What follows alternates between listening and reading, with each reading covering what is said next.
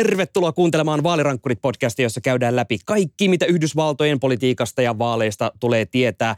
Tänään me katsotaan sekä vähän taaksepäin että kristallipalloon ja kurkitaan tulevaan vuoteen erityisvieraan kanssa. Minä olen Sami Lindfors.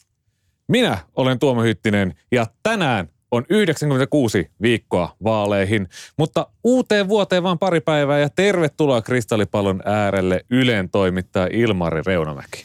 Kiitos paljon kutsusta universumin ylivertaisimpaan suomenkieliseen jenkkipolitiikan podcastiin. Tämä, Oi. on, tämä on ilo ja kunnia. Tämä, tämä ruuhkainen podcast-paikka suomalaisessa podcast Kyllä, me, siis ihan mahtavaa saada sut vieraaksi, koska tota, tämä on tämmöinen äh, vähitellen syntynyt tämmöinen Twitter-bondaus käytännössä, että siellä on tota, heitetty Yhdysvallat-analyysiä jos toista ja sitten tajuttu, että ei hitsi, että täällähän niin jotakuinkin kuljetaan about samoja käytäviä, niin mahtavaa saada sut. Kyllä, ja... tämä on, tämä on valtakunnan suurin, suurin kunnia päästä tähän podcastiin mukaan, erityisesti tällaiseen kristallipallojaksoon, koska nyt sitten katsotaan kuinka vihkoon nämä arviot menee. Onko ensi vuonna tulemissa sitten enää? Joo, no siis jos mun vaaliennusetta katsotaan, niin muu ei pitäisi olla edes tässä tällä hetkellä, jos nämä on kriteerit, mutta... Mutta Ilmari, siis mistä sun jenkkipolitiikan seuraaminen alkaa? No mä oon kolmekymppinen tyyppi tuolta Tampereelta päin ja mä oon tämmöinen esimerkki siitä, että antaa pikkusormen jenkkipolitiikalle, niin se vie sitten lopulta koko käden. Mä lähdin opiskelemaan aikanaan lukion ja intian jälkeen historiaa Tampereen yliopistoon ja siellä, mä muistan, mä oon jo 2008, kun Obama valittiin, niin seurannut ja 2012 vähän Obama Romneyta, mutta se on vielä ollut kuitenkin aika light-tasolla. Mutta sitten mä oon kirjoittanut tuossa noin kymmenisen vuotta sitten, kun aloittelin opintoja, niin – toisena vuonna piti kirjoittaa sotahistoriasta esseä ja mä vähän sillä randomilla, että no kirjoitetaanpa Yhdysvaltain sisällissodasta, että tämä on jotenkin mielenkiintoisempaa kuin eka tai toka maailmansota tai tällaiset. Sitten siitä se jotenkin lähti, mä kävin vaihdossa Yhdysvalloissa, silloin oli, oli 2015-2016 ja alkoi vähän tapahtua maassa. Ja eihän niin kuin 2016 vuoden jälkeen ole voinut silmiään tästä ottaa erottaa enää. Sitten mä, mä tein kanssa gradun Yhdysvaltoihin liittyen ja tästä on niin kuin hiljalleen vähän harrastuksesta alkanut tulla ammatti, että tällä hetkellä sitten Ylellä ulkomaan toimittajana ja, ja Yhdysvaltoja aika paljon tässä tullut seurailtua viime aikoina. Mun on pakko kysyä, kun tota, aikoinaan kun Tuomon kanssa aloitettiin tämä podcasti, niin me just juteltiin siitä, että mikä oli just meillä se niin pikkusormi, mikä lopulta vei mennessään koko miehen. Ja tota, siellä aina niin tulee, että siellä Yhdysvaltojen politiikassa, politiikassa kuitenkin nämä hahmot on hyvin pitkälti ytimessä. Että se on hyvin tämmöistä henkilöitynyttä ja niin kuin just näitä tämmöisiä isoja teatteriliikkeitä, mitä niin ensiksi lähtee seuraamaan. Niin mikä oli niin sulla semmoinen ensimmäinen henkilö, joka erityisesti rupesi kiinnostaa? Joo, onpa hyvä, hyvä kysymys. Tämä on vähän tylsä vastaus, mutta se on kyllä rehellisintä sanoa, että silloin kun se Trump julkisti, kun mä olin siis menin 2015 elokuussa aloitin vaihto-opinnot Chicagossa, niin silloinhan Trump oli julkistanut, olisiko jo sen kesäkuussa 2015 ehkä, ja silloin niin kuin hyvin muistatte vielä, kun se oli vielä vähän sitä läppävaihetta, että sehän vasta alkoi 2016 keväällä selvitä, niin jotenkin se Trumpin kautta se koko republikaanien seuraaminen 2015 syksyllä, talvella ja sitten keväällä, niin – niin kyllä se on se, miksi niin kuin muistan, että tästä ei ole jotenkin paluuta enää. Niin, sehän oli sellaista, Trump, ne liukuportaat alas ja heti mm. spekulaatiot, oliko maksettu yleisö, taisi olla se ensimmäinen kysymys siinä. Ennustiko jälkeen, Simpsonit tämän? Kaikki, siis kaikki kaapelikanavat, kaikki tuuttas sitä eteenpäin. Näyttää vaan sitä Trumpin kaikki tilaisuudet, ne vetää ihan sikana yleisöä, kaikki Jep. katsojaluvut paukku, lukijaluvut paukku ja tuli semmoinen mediailmiö ja sitä kautta sitten Trump sai sitä ilmaa, että pääsi kantaa sinne 2016 esivaaleihin ja siitä sitten tulikin lumivyöry, mitä ei enää pystynyt pysyä.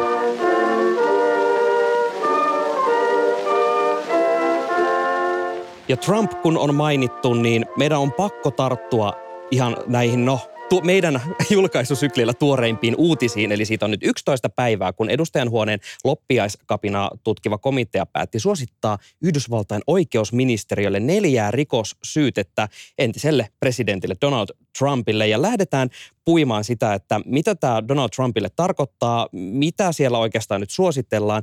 Pojat, mitkä on nyt ne ö, syytekohdat, mitä tämä komitea katsoo, että mitä oikeusministeriön tulisi vielä eteenpäin? No tässä on neljä tämmöistä niin kuin raskaamman kaliberin syytettä, mitä Trumpille ja hänen entiselle oliko nyt asianajajalleen John Eastmanille suositellaan. Eli äh, maanpetossyytettä, syyttä kapinaan kiihottamista, syyttä kongressityön estämisestä ja sitten tämmöinen väärän valan tai väärän lausunnon antamisesta viranomaisille. Ja tähän siinä mielessä erikoista, että annetaan, no siis historiallista ensinnäkin, että näitä syytesuosituksia annetaan. Tällaisia, ei ole ikinä Yhdysvaltojen historiassa aiemmin annettu entiselle presidentille, mutta siis se on tärkeää muistaa, että komiteat ei pysty siis asettamaan Trumpia syytteeseen, joten he antaa vaan sitten tällaista syytesuosituksia, että tavallaan kerätään sitä massaa, että me ollaan nyt kuultu tätä tuhatta todistajaa ja meillä on tämmöinen raportti, joka on ehkä pidempi kuin raamattu, en ole ihan varma. Ja sitten heittää tämän kaiken lapun sinne Jack Smithille, oikeusministeriön tälle erikoissyyttäjälle ja sanoo, että hei, tässä on nämä kaikkea meidän mieltä, nämä neljä syytekohtaa pitäisi nyt laittaa tutkintaan ja nyt sitten tässä olkaa hyvä ja oikeusministeriö sitten tekee mitä tekee. Kyllä niin kuin, on muuten kaikkein niin kuin erikoissyyttäjien erikoissyyttäjien nimi tämä Jack Smith. Smith Jack Smith. Disney Plus on jo ostanut oikeudet tehdä elokuvan Kyllä. tai sarjan, joka jatkuu vuoteen 2050 asti. Mm, mutta tätä on mun mielestä tosi vaikealla julkisuudesta käsin tai julkisten tietojen perusteella seurata, niin kuin Tuomo tuossa sanoi, että kun ei ole, on, on kuitenkin poliittinen – komitea ollut, January 6 komitea, ja siinä me tiedetään, että DOJn kanssa on nyt ollut yhteistyötä, mutta sitten tiedetään myös se, kuinka varovainen oikeusministeri Merrick Garland on tässä ollut, ja nyt sitten on tämä Jack Smith, niin mun mielestä tässä, niin kun, kun puhutaan kristallipallojaksosta, että miten tämä etenee ja millä vauhdilla, niin tämä on mun mielestä niin kuin aika mahdotonta tällä hetkellä heittää edes mitään valistuneita arvauksia, että millä vauhdilla tämä etenee mun mielestä. Niin, siis se, se keskeinen ongelmahan tässä tosiaan on, että kun – tällä loppiaskapinaa tutkivalla komitealla ei ole sellaista mitään rikosoikeudellista niin oikeutta tehdä mitään, niin heillä ei sitten myös ole mitään vastuuta siinä. Että oikeusministeriössä nyt Jack Smithin pitää selvittää sitä, että, että kantaako nämä asiat. Että kyllähän politiikassa nyt voidaan sanoa ihan mitä vaan, niin kuin Ilmari sanoi, että hän on poliittinen komitea – kaikin puolin. Et, mm. et ei, nämä, ei nämä mitään syyttäjiä nämä ihmiset ole, vaikka siellä niin oikeustieteen tutkintoa on henkilöillä taustalla ja näin päin pois. Mutta tosiaan se näyttö, mitä nyt on kerätty ja mitä oikeusministeriössä on, niin niiden pitää miettiä sitä, että riittääkö tämä todennäköisesti tuomioon. Ja usein oikeustieteessä puhutaan niin kuin siitä, että, että pitää olla yli 50 prosentin mahdollisuus syyttää mielestä, että tämä johtaa tuomioon. Mutta kun nyt on kyseessä – ensinnäkin ex-presidentti, mutta myös 2024 presidenttiehdokas, niin ehkä se on 75, ehkä se on 90, mikä se on se raja, että mikä se pitää olla, että tämä todennäköisesti menee – oikeudessa myös läpi. Tämä oli hyvä huomio juuri siitä, että pelkästään julkisten tietojen varassa on tosi vaikeaa just te, kristallipallosta niin koputella. Pitää hirveän niin selkeää kuvaa siitä, että mitä, mitä siellä todennäköisesti pyöritellään edes pöydälle. Mitkä on ne Merrick Garlandin ja Jack Smithin vaihtoehdot, mitä siellä tehdään. Mutta mehän saatiin tässä aiemmin syksyllä lisää näitä criminal referrals, eli siellä kun tutkittiin Trumpien – talousrikoksia, niin sieltähän myös laitettiin silloin tota, DOJlle viestiä, että hei, että tota, meillä, on, meillä olisi niin perusteet esittää, että tutkisitte vielä lisää tämmöisiä liittovaltiorikoksia. Niin tavallaan tässä ää, nyt kun tämä komitea pyöräytti nämä omat, musta tuntuu, että tämä suositus on jotenkin tosi hölmö sana, mutta tuskin parempaa suomennosta tähän tai ke, niin keksitään. Mutta et, et, tavallaan katsottiin, että hei, että nyt siellä niin sitä pinkkaa kertyy, että sinne heitetään pöydälle ikään kuin kaikki, jotta nämä ihmiset, jotka haluaa Trumpille jonkun syytteen tulevan, että siellä pystytään vetämään jonkin asteinen ympyrä, että okei, nämä paperit ikään riittää jonkin asteiseen syytteeseen. Niin ja tämä komitean työ on käsittääkseni ollut tosi arvokasta, että Merrick Garland on ollut tosi varovainen siinä, että miten ex-presidenttiä on tutkittu. Et mun käsittääkseni tämmöiset medialle vuodetut lähteet on kertonut sitä, että oikeusministeriö on sitten ollut, että ahaa, että niinku tämmöistäkin on ja niinku, että siitä on ollut oikeasti hyötyä sille oikeusministeriön tutkinnalle. Mutta kun Sami äsken mainitsit vielä ton ää, ne New Yorkin oliko nyt Manhattanin piirisyyttäjä vai New Yorkin osavaltion syyttäjä. Mulla menee Taitaa olla New Yorkin niin... osavaltion syyttäjä, joka suosittelee juuri tälle Joo, Manhattanin piirisyyttäjälle, kyllä, joka on sitten taas liittovaltion ala. Kyllä. Mutta näiden kaikkien lisäksi me nähtiin sitten loppukesästä ne Mara Laagon paperit, mm-hmm. jotka on ehkä sitten kaikista raskauttavimpia todisteita. Niistä on valokuvat ollut niin kuin koko maailman lehdissä, että tämmöisiä salaisia asiakirjoja sieltä sitten löytyy. Niin mun mielestä tässä Trumpilla tässä alkaa olla jotenkin semmoinen määrän laki, että tässä jo, sitten kun vielä on tämä Georgian osavaltion Brad Raffenspergerin pienet painostukset siellä vaalien jälkeen aikanaan, niin jotenkin mulla on se kutina nyt ensi vuodelle, että se niin kuin, vaikka on ihan mahdotonta sanoa, että mikä näistä ensimmäisenä niin kuin syytteitä tulee, mutta mä, mä ennakoin, että kyllä 2023 vuoden aikana Trumpille niitä syytteitä on tulossa, mutta se on jotenkin niin monesta suunnasta on, on tullut suosituksia ja on tutkintoja ja näin. Eli tota, kun kristallipallo on nyt taas otettu pöydälle, niin mikä on Tuomon arvio tuohon Ilmarin huomioon, että onko nyt ikään kuin jo jaossa tämä mene, mene vankilan lähtöruudun kautta monopolikortti? No ensi vuonnahan niitä on pakko tulla. Et ensi vuonna tämä republikaanin esivaalikilpa alkaa ottaa uusia kierroksia. Sinne tulee ehkä muita ehdokkaita kuin Trump, joka on, ainut, joka on niin kuin avoimesti pyrkimässä presidentiksi tähän mennessä. koska sitten 2024 se alkaisi olla liian poliittisesti riskialtista, että kun alkaa tulla ajovaalikokoukset ja kaikkea muuta siinä alkuvuodesta. Että tämä pitäisi nyt niin kuin ensi vuoden aikana saada johonkin jiiriin tämä Trumpin asema tässä koko republikaanipuolueessa yhdysvaltaisessa politiikassa niin kuin jossain määrin.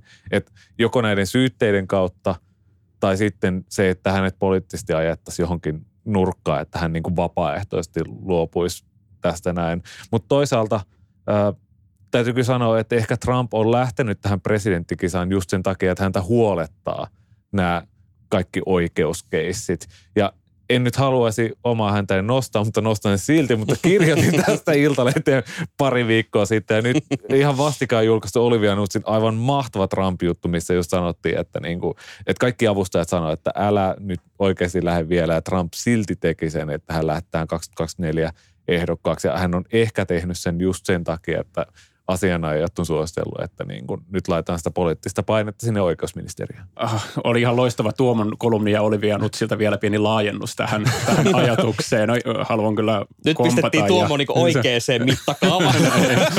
ihan, jos, on, jos olette vielä kuulijat uuden vuoden lomilla, niin suosittelen kyllä tämän Olivia Nutsin New York Magazineista kirjoittama. Oliko Trumpin viimeinen kampanja otsikolla oli niin kuin loistavasti tiivistänyt tätä. Mutta siis niinhän se on, että Trump – 2016 aikanaan se oli vähän sillain, että jos ei, nyt tämä, jos ei presidentiksi asti päästä, niin sen jälkeen jatketaan julkisuudessa olemista. Nyt kun se meni vähän niin kuin pitkälle tämä homma, niin eihän sieltä ole enää paluuta että Trumpin business on tällä hetkellä politiikka, mikä niin kuin, ei hän pysty palaamaan enää siihen vanhaan elämäänsä. Kahdestakin syystä ensinnäkin hän on julkisuuden kipeä ihminen, joka, jolle niin kuin kaikkein hirveintä olisi päätyä tällaiseen Sunset Boulevard-tyyliseen loppuun, että kukaan ei ole hänestä enää kiinnostunut. Ja sitten nämä oikeuskeissit, joita on tulossa, että hän on niin kuin kulmaan, kulmaan ahdistettuna ja sen takia – hän niin kuin avasi puoli vuotta liian aikaisin tämän, tämän presidenttikamppailun ja sen takia tässä on tämmöinen jotenkin niin seesteinen tilanne tällä hetkellä. Ja, mutta mä, mä luulen, että tämä ei kuitenkaan, Trump ei saanut sitä avattua, että muut tässä ilma, tai mitään ei oikein tapahtunut tässä viimeisen viikkojen aikana, että se luultavasti sitten vasta niin kuitenkin normaalin kalenterin mukaan lähtee tässä keväällä kiihtymään tämä republikaanien esivaalikamppailu. Ja onhan tämä ollut täyslässähdys tähän mennessä tämä niin, jos ottaa vielä kun kristallipallojaksosta puhutaan, niin ketä voisi olla sellaisia nimiä, ketä siellä ensi vuonna lähtee kisaan, niin ainakin Mike Pence on ihan niin kuin vaan sitä julkistamistilaisuutta vaille, että hän on käynyt näissä vaan osavaltioissa. Hän on julkaissut kirjan – No okei, se hänen vaalipodcastinsa, minkä julkaisi tuossa keväällä vai kesällä. Ja sitten on tullut kolme vai neljä jaksoa, että Mike, odottelen vieläkin, että tulisi lisää kontenttia sinne. Mike Pompeolla, hänellä on vaaliorganisaatio jo valmiina siellä. Ja tässä on niin kuin kaksi tämmöistä Trumpin hallinnon iso nimeä, jotka todennäköisesti on lähdössä. Ja sitten totta kai kaikki odottaa, mitä Ron DeSantis tekee, mutta ehkä sitten hänkin odottaa niitä mielipidemittauksia ja tekee näitä flirttailee syvämpään koronarokotehommilla. niin. Hyvinhän DeSantisilla on tällä hetkellä trendi puolellaan tässä. Että tietysti siinä on vähän tämä, että joskus kun on näitä head-to-head-polleja ja sitten on näitä, missä on kaikki mukana, niin ne näyttää vähän erilaista. Mutta kyllähän DeSantisin suunta on hyvä ja siis mun mielestä tämä niin kuin Trumpin tilan, Trumpi vuodessa 2022 oli vähän kaikkea tämän, että se alkuvuosi meni aika lailla hyvin. Hän sai juuri, hänen valikoimansa ehdokkaat dominoi republikaanien esivaaleja ja Maralagossa oikein kävi trumpilaisia ja vielä trumpilaisempia ehdokkaita niin kuin toivomassa Trumpin hyväksyntää heidän tai endorsementtia heidän kampanjalleen. Mutta sitten kun välivaaleissa kävi, kävi niin kuin kävi trumpilaisille ehdokkaille, niin onhan se, se energia jotenkin ihan täysin kadonnut. Niin kuin Trumpin tämä 24 puhe tai tämä julkistus, se oli ihan, ihan täysin hengetön ja tämä ei ole, ei ole energiaa ja hän on, hän on yksin siellä Maralagossa, ei kampanja käy vaan golfaamassa, niin kyllä mun on, mun on nyt vaikea nähdä Trump, jotenkin hänen, hänen täytyisi löytää se one more time energia tässä ennen kuin muut pääsee näitä ehdokkuuksiaan julkistamaan. Varmaan se Ron DeSantis on se, jonka nyt pitäisi hyökätä tässä nyt haavoitettuun Trumpiin. Että pystyykö Trump vielä nyt selvästi iäkkäämpänä kuin 2016 vuonna ja vähemmän energiaa, niin pystyykö hän vielä taistelemaan itsensä tästä ylös? vuodesta 2023 ei tule vaan semmoinen, äh, tämä on tämä yksi vuosi ennen vaaleja, vaan tässä ratkaistaan isoja kysymyksiä, että uskaltaako Mary Garland tehdä historiallisen päätöksen siitä, että nostetaanko entistä presidenttiä vastaan syytteitä vai jätetäänkö syytteet nostamatta, riittääkö mikään näyttö edes. Tämä on siis historiallinen tilanne ihan kaikin, kaikin puolin. Eli toisin sanoen tota, aika mielenkiintoiseksi tämä menee. Mulla on kaksi huomiota, kun kristallipallo on pöydällä. Äh, ensimmäinen on se, että Trumphan ei voi palata senkään takia omaan bisnekseen, että eikö siellä tullut liiketoimintakielto New Yorkin osavaltioon näihin kiinteistöbisneksiin. Sitä, sitä, joo, kyllä. Tuli, Ky- kyllä. Niin, eli, eli vanhan bisneksiin ei ole paluuta, jonka takia Truth Social varmaan tekee jonkin asteista renessanssia. Mutta tämä on tämä toinen huomio. Palataan tähänkin Truth Socialiin jakson loppupuolella, ja kun päästiin jo tuohon esivaalipuheeseen, niin tämän jakson loppupuolella otetaan se kristallipallo ja ruvetaan jo vähän ennakoimaan, että minkälaiset ilmoittautumisskabat me mahdollisesti nähdään ensi vuonna.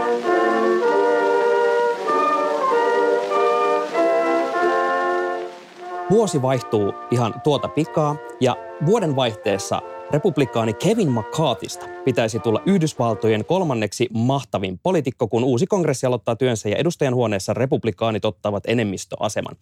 Tätä republikaanien ryhmää johtanut Kalifornian Kevin McCarthy on siis, ah, hän on havitellut pitkään tätä puhemiehen asemaa ja niin on ollut luonnollisesti tämä puhemies oletettu median puheissa tästä vaaleista lähtien, koska no, hän on ollut tämä näkyvä republikaani johtaja siellä edustajan huoneessa.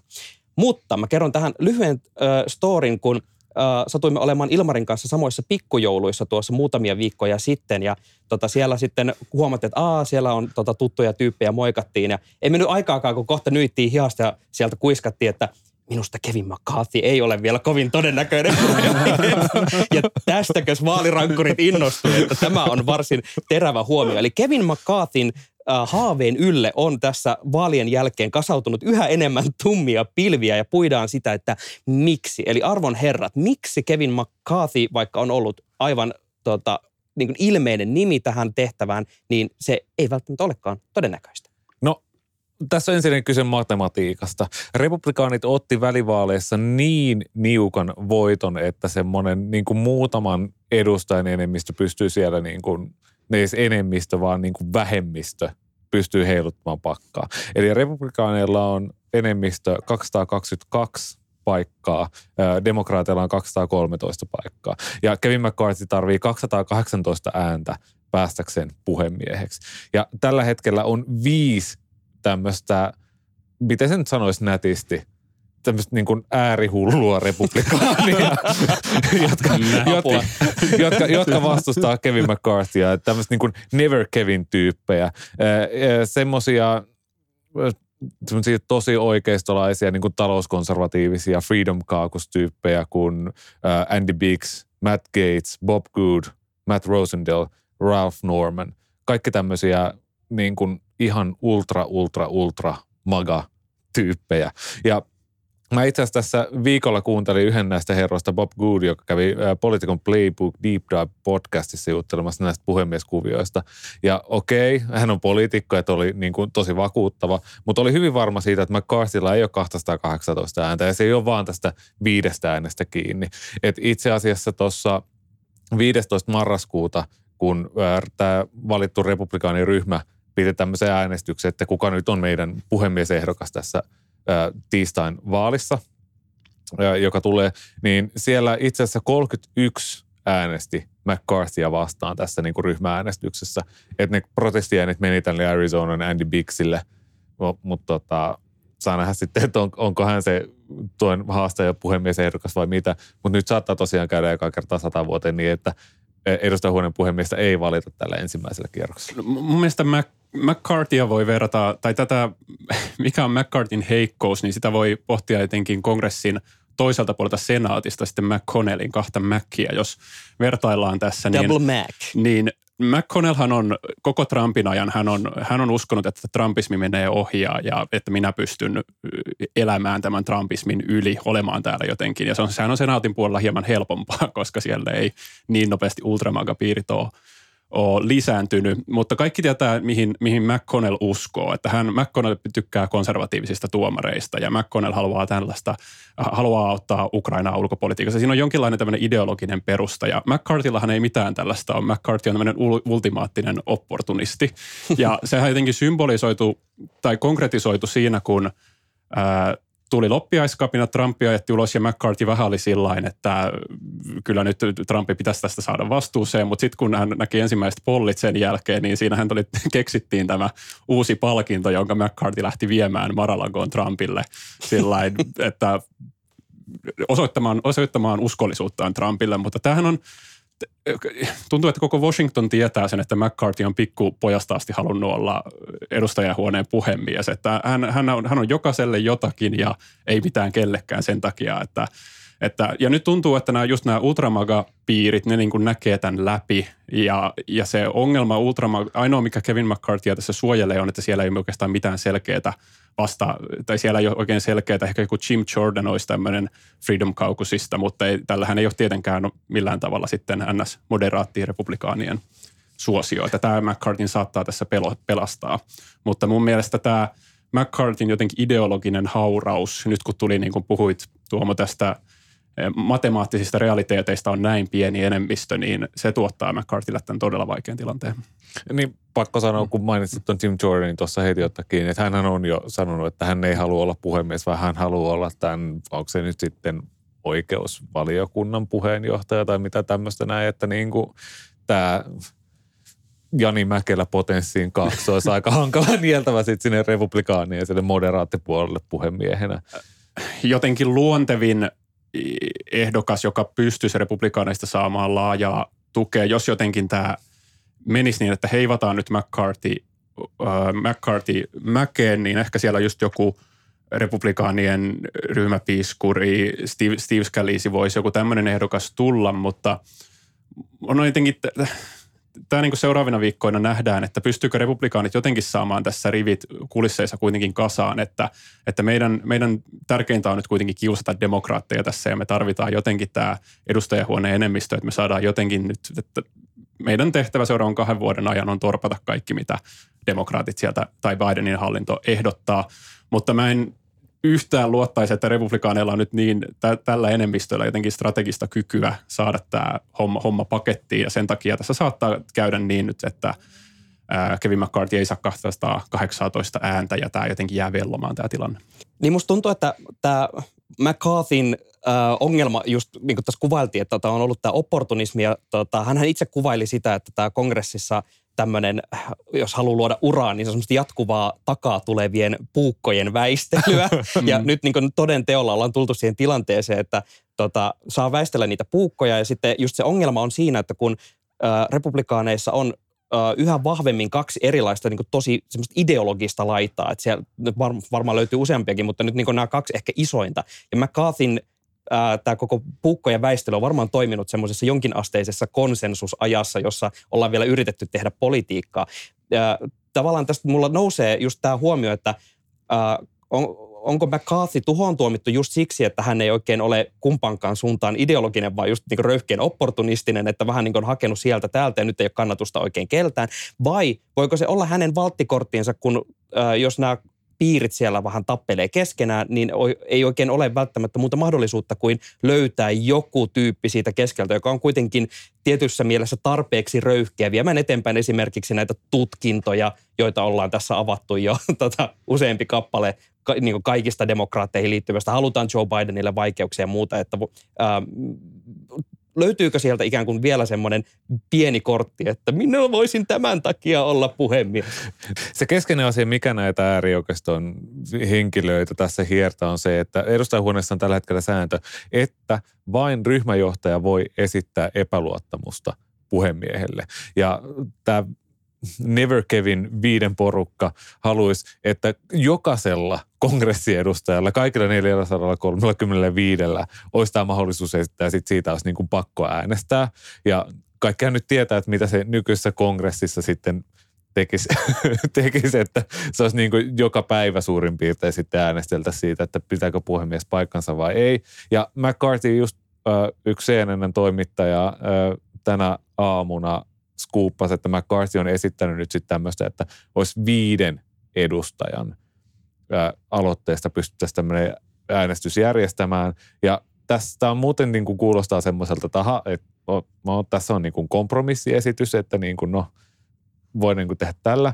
Mutta ää, jollekin näille Never Kevin viisikolle tämä viiski on liikaa. Ja sitten siellä on se kokonainen pakka niitä maltillisia republikaaneja, jotka on silleen, että äh, miksi viisi, pitäisi olla 50. että niinku, et ei se voi noin alas mennä. Ja tämä kertoo niinku siitä, että Joo, McCarthy on valmis tekemään tosi, tosi paljon. Hän on lupautunut jo, että nyt kaikki tutkinnat, mitä haluatte, saatte. Olkaa hyvä tässä, niin kuin, laittakaa vaan tähän kuppiin niin paljon tutkintoja. Minä vien nämä kyllä läpi. Mutta sitten niin kuin hänen pitäisi jotenkin tasapainoilla näiden porukoiden välissä, ihan niin kuin Sami tuossa äsken sanoi. Tämä, tämä, mielestä, tämä oli taas yksi sellainen hetki, jossa mulla tuli, että niin kuin Yhdysvallat on oikeasti miten Olli Seuri taannoin vieraanamme kuvailee, että Yhdysvallat on maailman onnistuneen epäonnistunut valtio. Että, ää, tavallaan tuohon käy ihan järkeen jo sekin, että eihän siinä ole mitään järkeä, että on pukki kaalimaan vartijana, että puhemies voi itse päättää, että esittääkö epäluottamusta itselleen vai ei. Eli tavallaan oikeastaan alkaa olla ihan loogista, että haetaan jokin tämmöinen niin sanottu Suomi-ratkaisu sinne, sinne jonnekin. Ja samaan aikaan just, että kun a, niin kun katsoo tälleen meikäläisittäin, niin tavallaan samaan aikaan kaikki tämmöiset kompromissit Yhdysvaltain kontekstissa tuntuu niin ihan tosi päättömiltä. Mutta tota, mikä ä, lopputulema me arvioidaan tässä kristallipallon äärellä sille, että onnistuuko McCarthy yhdistämään tota, opportunisminsa puhemiehen nuija. Mä luulen, että yhä todennäköisin seuraava puhemies edustajahuoneelle on Kevin McCarthy, johtuen siitä, että jotenkin republikaanien on pakko vaan aloittaa tämä demokraattien kiusaaminen ja ehkä jollain yhden kahden äänen, äänen erolla hän saattaisi vielä saada ne tarvittavat äänet sieltä viime hetkillä. Ö, mutta mä en kyllä millään pistäisi kovin paljon rahaa peliin tämän mun veikkauksen puolesta, mutta, mutta mä sanon, että hän on silti ennakkosuosikki ennemmin tai myöhemmin. Niin mä luulen, että niin kun nähdään useita äänestyskierroksia, en mä tiedä, sitten jotain saattaa tapahtua. Että onhan tässä niin kuin palloltu sellaistakin ideaa, että McCarthy voisi hakea demokraateilta tukea. Että kyllä siellä muutkin äänestää kuin republikaanit, että, että, että se on koko edustajahuone, joka siitä puhemiehestä päättää. Että voisiko sieltä sitten taas niin kuin, että Kevin McCarthy hakee vielä sen yhden kortin lisää ja hakee vielä jonkun kompromissin, niin. että hän pääsee puhemieheksi. Politiikan kultainen sääntöhän on se, että silloin kun toinen puolue käy sisäistä valtakamppailua ja, ja säätää, niin siihen ei toisen puolueen kannattaisi oikeastaan koskea. Niin mä luulen, että demokraatit näkee tämän nytten ja ei sen takia McCarthylle tuu sieltä antamaan tukea, vaan antaa republikaanien vaikka koko kevään ajan tässä sitten – mietiskellään, että miten hoidetaan tämä johtamiskuvio. Tämä on kyllä kieltämättä mm. mielenkiintoinen tilanne, että McCarthy tavallaan vähän, nyt lainaten niin tätä hänen omaa vertauskuvansa, että hän vähän niin itse ojentaa semmoista puukkoa, että hei, mä voin olla puhemies, mutta ottakaa tätä puukko valmiiksi, että te voitte käyttää sitä, jos jotenkin tarve tulee. Ja mulla on vähän semmoinen kutina demokraateista, vaikka tuo sääntö yleensä pitää hyvin paikkaansa, mutta me nähtiin jo tässä äh, näissä vaaleissa, etenkin republikaanien esivaaleissa siitä, että nimenomaan demokraatithan lähti kaatamaan vettä mylly oikein niin olan takaa. Että tällä mulla musta tuntuu, että demokraateilla on ehkä tällä hetkellä vähän semmoinen mielessä, että ei vitsi, että pystyttäisiköhän me vielä jotenkin pyöräyttää tämä mylly niin nextille kierrokselle. Ja siis pakko tehdä semmoinen, semmoinen välihuomio, minkä olisi voinut siis heittää jo aiemmin, kun Ilmari puhui tästä niin kuin McCarthyn tämmöistä peak-hetkestä, että milloin tämä ideologittomuus niin kuin paljastui, niin tässä joul, tämän joulun allahan oikeastaan paljastui se, että kuka Washingtonissa ei luota niin kuin hänen pätevyytensä myöskään. Et rynnittiin läpi tämmöinen niin sanottu omnibuslaki, missä oli siis niin kuin ympätty kaikkea, että siellä oli liittovaltion rahoitusta oli syksylle, syyskuulle asti, että pysyy ainakin voimassa sinne, kun fiskaalivuosi loppuu. Mutta tota, erittäin tärkeää oli myös se, että saatiin Ukrainalle 40 miljardia dollaria lisää rahaa, mikä on korjaa Ilmari, jos on väärässä, mutta about niin kuin samassa suuruusluokassa liikutaan, mikä se on ollut se koko vuonna se tuen määrä. Että niin kuin kukaan Washingtonissa ei luota, että edustajahuone toimisi ensi vuonna sen verran, että Ukraina sotaponnisteluja pystyisi niin kuin tukemaan, joten sitten vaan Bidenille kirjoitettiin avoin shekki silleen, että tässä on 40 miljardia niin kuin silleen, että lähetä sinne aseapua, että tämä sota pysyy Ukrainan puolelta jotenkin käynnissä. Juuri tältä tämä vaikuttaa, että näyttää, että siellä on valmistauduttu, että edustajahuoneissa ei saada yhtään mitään aikaan seuraavan puolen vuoden, mahdollisesti vuoden aikana. Mutta hei, hyvää kontenttia mm. podcastiin. Kyllä.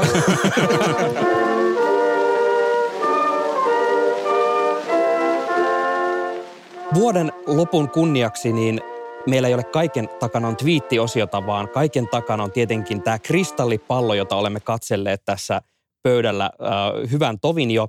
Ja mä nyt mietin, että tämä pitää nimetä ehkä jollain tavalla ja sitten mä mietin, että jos on olemassa Sabato Crystal Ball, niin olkoon tämä nyt Salma Riimon ristallipallo. Tälleen nimistämme hienosti väännetty ja terveisiä Sabatolle, joka muuten seuraa minua Twitterissä. Mä en tiedä miksi, mutta jostain sieltä herra Sabato päätyi vaalirankkureita seuraamaan. Ehkä myös podcastia seuraa. Toivottavasti. Hello, Mr. Sabato please come as a guest to our podcast. Nyt on virallinen kutsukin esitetty. Mutta mennään vielä tämmöiseen äh, kristallipallohetkeen ja katsotaan vähän tota ensi vuotta. Nimittäin kun se 2024 siellä hämöttää, olemme saaneet jo Donald Trumpin äh, virallisesti tähän presidenttiehdokas skabaan mukaan, niin milloin? Joe Biden, istuva presidentti, päättää ilmoittaa yhtään mitään aikeistaan. Joe Biden on ollut tässä koko ajan äh, vähän ärtynyt, kun media jatkuvasti kyselee, että no aiotko sinä olla ehdolla 2024 ja sieltä aina tullaan, että minä, teen, minä päätöksiä sitten ilmoittelen, kun on jotain ilmoitettavaa, että hoidetaan näitä töitä ensin. Eli kristallipallo, mitä siellä näkyy? Milloin Joe Biden ilmoittaa presidenttiehdokkuudesta? Ikinuori Joe Bidenhan on nyt uudestaan syntynyt tai ainakin, ainakin saanut muutaman vuoden nuorennettua itsensä ainakin tällainen jotenkin mediamaisemassa tämän odotuksia paremmin menneen välivaalien jälkeen. Eli Biden tulee e, ilmoittamaan presidenttiehdokkuudestaan tässä kevään aikana.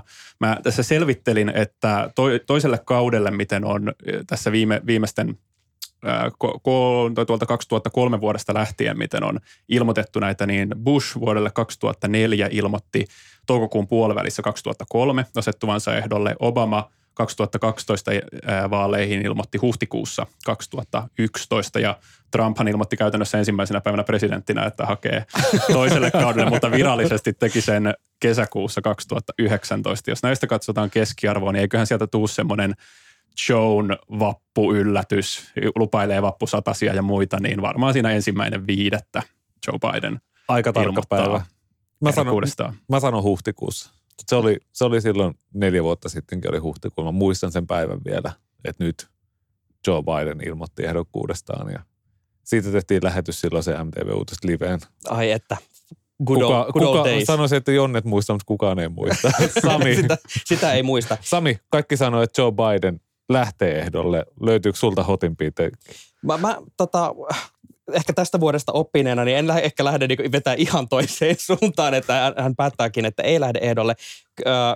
Kun kuitenkin katsoo näitä kyselyitä, joissa kuitenkin se on se Biden, joka Trumpille näissä kyselyissä on pärjännyt, varmaan kohta alkaa kääntyä siihen, että mitä jos nyt onkin Biden DeSantis listalla, niin miten, miten käy. Mä uskon, että se on Biden, joka lähtee ehdolle.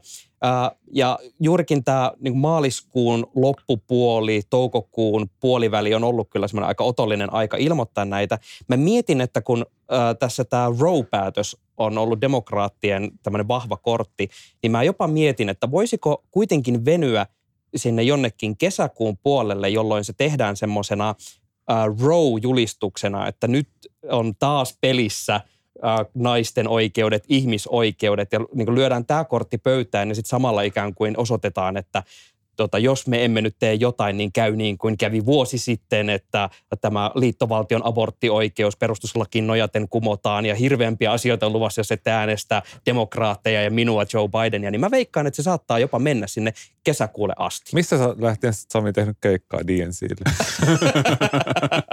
no sitten vaihdetaankin hattua DNC-konsultista republikaanien puolelle. Lähdetään RNCn toimistolle, koska äh, tunnetusti kun tosiaan on tämä vuosi ennen sitä vaalivuotta, niin siellä ruvetaan jo pikkuhiljaa virittelemään äh, itseään ehdokkaaksi presidenttikilpaan, niin kuinka monta ehdokasta me mahdollisesti saadaan ensi vuoden aikana republikaanien presidenttiehdokas skabaan? Okei, okay, Trumpia lasket tähän näin, niin ensi vuonna lähtee Pence, Pompeo, Haley, uh, lähtisikö Larry Hogan saattaa lähteä kyllä. John Bolton on flirtannut sillä ja ihmisen narsismilla ei mitään rajaa. Liz Cheney myös ainoa henkilö, joka voi estää Trumpia, en tiedä tekemään mitään. Sitten ah, kuusi, mä sanon. Sanot, että kuusi. Onko Ilmarilla tähän Mä uskon, että enemmän, että sieltä lähtee DeSantis, sitten niin kuin tässä aiemmin jo puhuttiin, Pence ja Pompeo aivan varmasti lähtee, Liz, Liz Cheney, äh, sitten siinä on vähän tämä niin kuin senaatista, niin kuin joku Ted Cruzkin varmaan jotenkin näkee sen, hänen, hänen mahdollisuutensa oh, jälleen sieltä tulleen. John Bolton, Nikki Haley, Larry Hogan, Glenn Youngkin tässä oltaisiin niin kuin aika lähellä sellaista kymmentä. Mutta sitten jotenkin sieltä tulee muutama vielä kulman takaa, niin mä, mä vedän nyt kunnolla överiksi sanon, että siinä on 13. Tämä on ihan hyvä arvaus. Tota, itsekin kävin katsomassa, että miten paljon siellä on yleensä ollut. Ja silloin 2015 niin Ted Cruzhan avasi pelin. Lähti jo siinä ma- maaliskuun puolivälissä Skabaan ja sitten olisiko kesäkuussa tuli pikkasen mutkia matkaan, kun herra Donald Trump ilmoitti, että täältä tullaan. niin tota, kaikkiaan silloin taisi olla 16. Ja muun muassa Lindsey Graham oli tuolloin hetken aikaa tarjolla ehdokkaaksi. ja sen jälkeen, kun mä katsoin, että ketä hän oli, se, sitten kun hän oli jättänyt kampanjansa kesken, niin hän oli suositellut about niin kaikkia muita. muita, että aina vaihtoi sen mukaan. Lopulta Trumpia totta kai ke, tota, endorsasi. Mutta kyllä mä sanon, että nyt kun se Donald Trumpin uh, se massiivinen valtapallo on vähän siirtynyt sieltä paikalta pois, niin kyllä musta tuntuu, että tässä voi olla jopa semmoinen 20 ehdokkaan paikka ihan sillä, että sinne tulee, uh, esimerkiksi silloin 2015 siellä oli jotain nimiä, mistä mä en ole edes kuullut enää sen jälkeen, enkä ollut kuullut ennen tätä Wikipedia-tsekkaustakaan. että siellä käy ne kuitenkin myös jossain määrin näyttäytymässä semmoista väkeä, jotka lähtee jo jollain tavalla kasaamaan itselleen semmoista pientä haippia tai klauttia, en mä tiedä mikä on ollut tarkoitus. Mä sanon, että siellä on juuri kun tota, nämä edellä mainitut herrat jo totta kai aavista, että nyt on valtatyhjiöitä, nyt kannattaa mennä änkeämään itseään sinne, että jos haluaa ottaa mitään itselleen. Ja sitten sinne tulee samassa vanavedessä pikkasen tämmöistä ekstra väkeä hetkeksi näyttäytymään estradilla. Vaikka ei lopulta siellä esivaaleissa olisi, mutta iso osa näistä jättäytyy pois vuoden lopulla, mutta virallisesti on ikään kuin ollut mukana äh, jossain kohtaa vuoden 2023 aikana. Okei, okay, okei. Okay. Yksi hottiteikki nimi, joka mulle tuli tässä vasta mieleen, jota kukaan ei sanonut vielä. Äh, onkohan nyt New Hampshirein toi kuvernööri Chris Sununu. Hän lähtee ehdolle ja tekee hyvän kampanjan, mutta ei tule valituksi. Ja jos tulee yli kuusi ehdokasta, Ron DeSantis ei lähde ehdolle. Ja lopuksi, kun äh, ollaan pohdittu, että ihmiset äh, lähtevät kisailemaan, niin totta kai pitää myös huomioida se kaikista tärkein äh, politiikan väline, eli Twitter.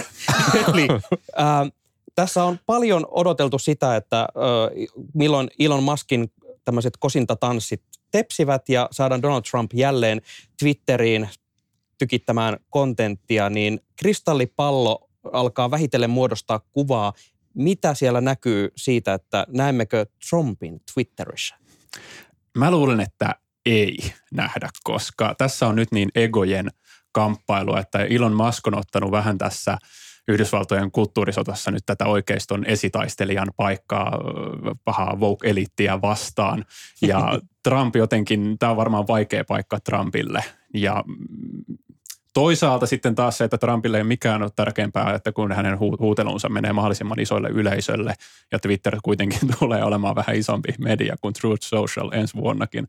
Mutta mä silti näen, että tämä on jotenkin Trumpille vaikeaa mennä sinne nyt takaisin Elon Muskia, Elon Muskin Twitteriin. Toi oli tosi hyvä haku, toi kahden rikkaan miehen egojen kaksintaistelu, josta ei mun mielestä puhuta tarpeeksi. En mä tiedä, pitääkö paikkansa.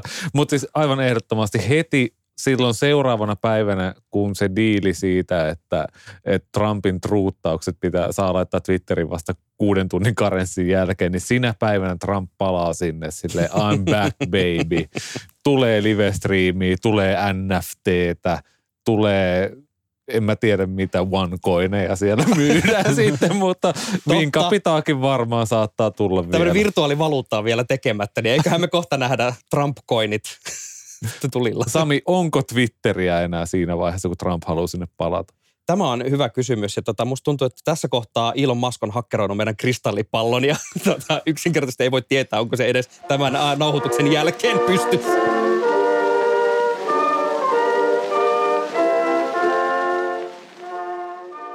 Kiitos, että kuuntelet Vaalirankkurit-podcastia ja mahtavaa vierastamme Ilmari Reunamäki. Kiitos Ilmari, että pääsit vieraaksi. Kiitos vielä ja niin kuin alussa sanottiin, niin nyt katsotaan, miten nämä hot takeit tästä lähtee muodostumaan. Meneekö pieleen heti huomisesta lähtien vai? Mutta ensi vuonna uudestaan, jos kävi mitä kävi. Tai jos menee oikein huonosti, niin sitten ei. Jos, jos, jos, menee, jos menee tosi tosi huonosti, niin tervetuloa oikaisujaksoon kertomaan, miten asiat todellisuudessa meni. Sovittu. Kyllä, ihan mahtavaa. Tervetuloa takaisin. Toivottavasti ei oikaisujakson merkeissä, vaan siinä, kun voimme paukutella henkseleitä. Äh, Twitteristä löydät Ilmarin äh, tunnuksella i. Reunamäki ja vertaistuki tuttuun tapaan löytyy Twitteristä niin ikään äh, handleilla Tuomo Hytti, Sami Lindfors ja vaalirankkurit. Ja jos rakettien paukkeltasi nytten kuulet tätä podcastia, niin kerro myös sille Jannulle, joka niitä kiinareita poksauttelee.